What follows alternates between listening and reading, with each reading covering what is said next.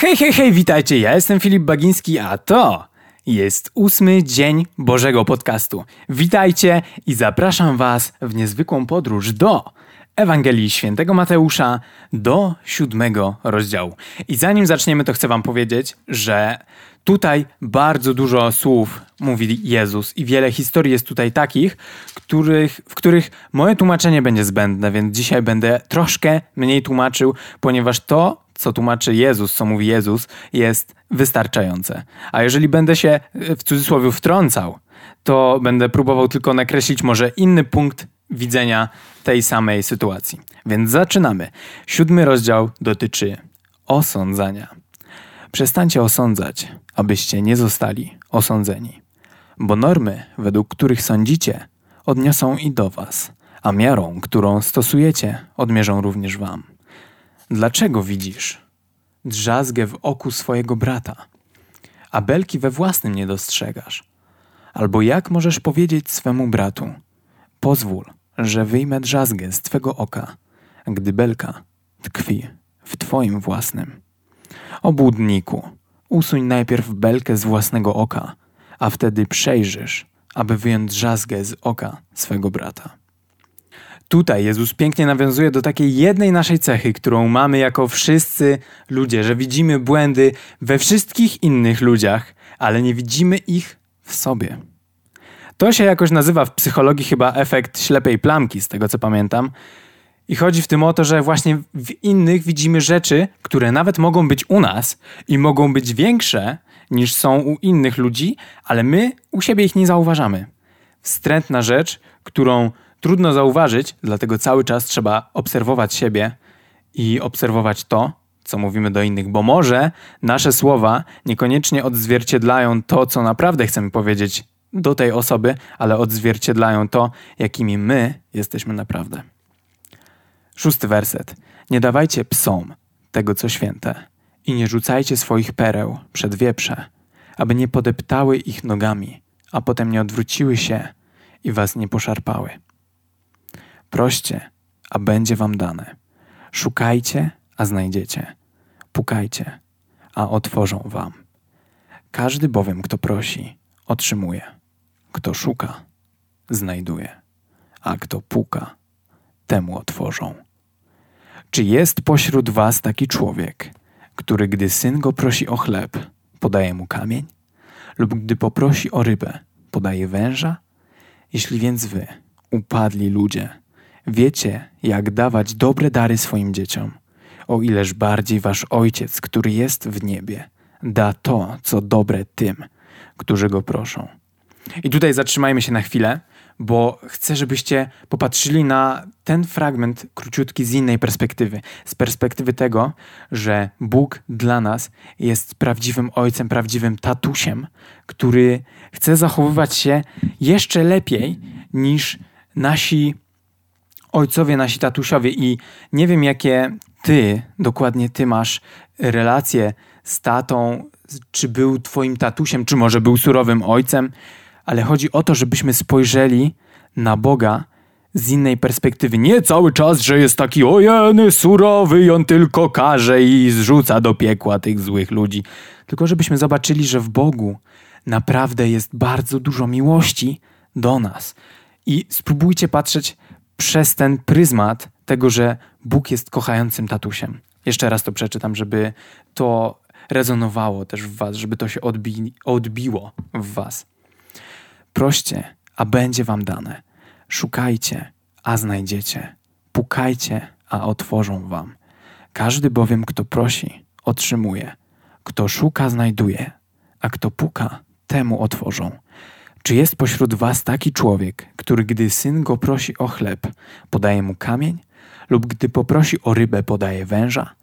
Jeśli więc wy, upadli ludzie, wiecie, jak dawać dobre dary swoim dzieciom, o ileż bardziej wasz Ojciec, który jest w niebie, da to, co dobre, tym, którzy go proszą. Wszystko zatem, co byście chcieli, aby wam ludzie czynili, to i wy im czyńcie. Do tego bowiem sprowadza się prawo i prorocy. Wchodźcie przez ciasną bramę, gdyż przestronna jest brama i szeroka droga, która prowadzi do zguby, i wielu jest takich, którzy przez nią wchodzą. Natomiast ciasna jest brama oraz wąska droga, która prowadzi do życia i niewielu tych, którzy ją znajdują. Tutaj odnosi się Jezus do tego, że później będziemy to czytać, że Jezus mówi o sobie, że ja jestem drogą, prawdą i życiem i nikt nie przychodzi do Ojca jak tylko przeze mnie. I wydaje mi się, że te dwa wersety trzynasty i czternasty o tej ciasnej bramie mówią raz o Jezusie, że nie ma innej drogi, nie ma innej drogi do Boga jak przez Jezusa, przez Niego, przez to, co On zrobił, przez łaskę, którą możemy być usprawiedliwieni. Ale widzę tutaj też mnóstwo potencjału dla tych dwóch wersetów, żeby odnieść to do świata duchowego, że jeśli chcemy doświadczyć czegoś niezwykłego, czegoś innego, to nie możemy być tacy sami jak wszyscy inni, bo jak jest napisane, wchodźcie przez ciasną bramę, gdyż przestronna jest brama i szeroka droga, która prowadzi do zguby. Nawet zobaczcie, że mm, we, można to odnieść do wszystkiego, nawet do pieniędzy, taki trywialny przykład, ale dziewięćdziesiąt osiem procent pieniędzy ma dwa procent ludzi. I to jest niezwykłe. I to pokazuje, że jeżeli inaczej, jeżeli chcemy by mieć to, co mają wszyscy, bądźmy jak wszyscy. Jeżeli chcemy być inni, róbmy coś innego. Piętnasty werset. Strzeżcie się fałszywych proroków. Przychodzą oni do was w owczej skórze. Wewnątrz jednak są drapieżnymi wilkami. Rozpoznacie ich po ich owocach. Bo czy zbiera się winogrona z cierni albo figi z ostu? Podobnie każde drzewo, podobnie każde dobre drzewo wydaje dorodne owoce, a drzewo zepsute owoc bez wartości. Dobre drzewo nie może wydawać marnych owoców, a drzewo zepsute dorodnych. Każde drzewo, które nie wydaje dorodnych owoców, wycina się i wrzuca do ognia. Rozpoznacie ich zatem po ich owocach. I to jest piękne, co Jezus mówi, bo Jezus mówi, hej, nie wierzcie ludziom na słowo temu, jak wam słodzą, jak bardzo by nie byli przekonujący. Patrzcie na to, jak wygląda ich życie, jakie efekty przynoszą słowa, które mówią. I to jest piękna rada we wszystkim praktycznie, aby nie nadziać się na czyjąś dobroć.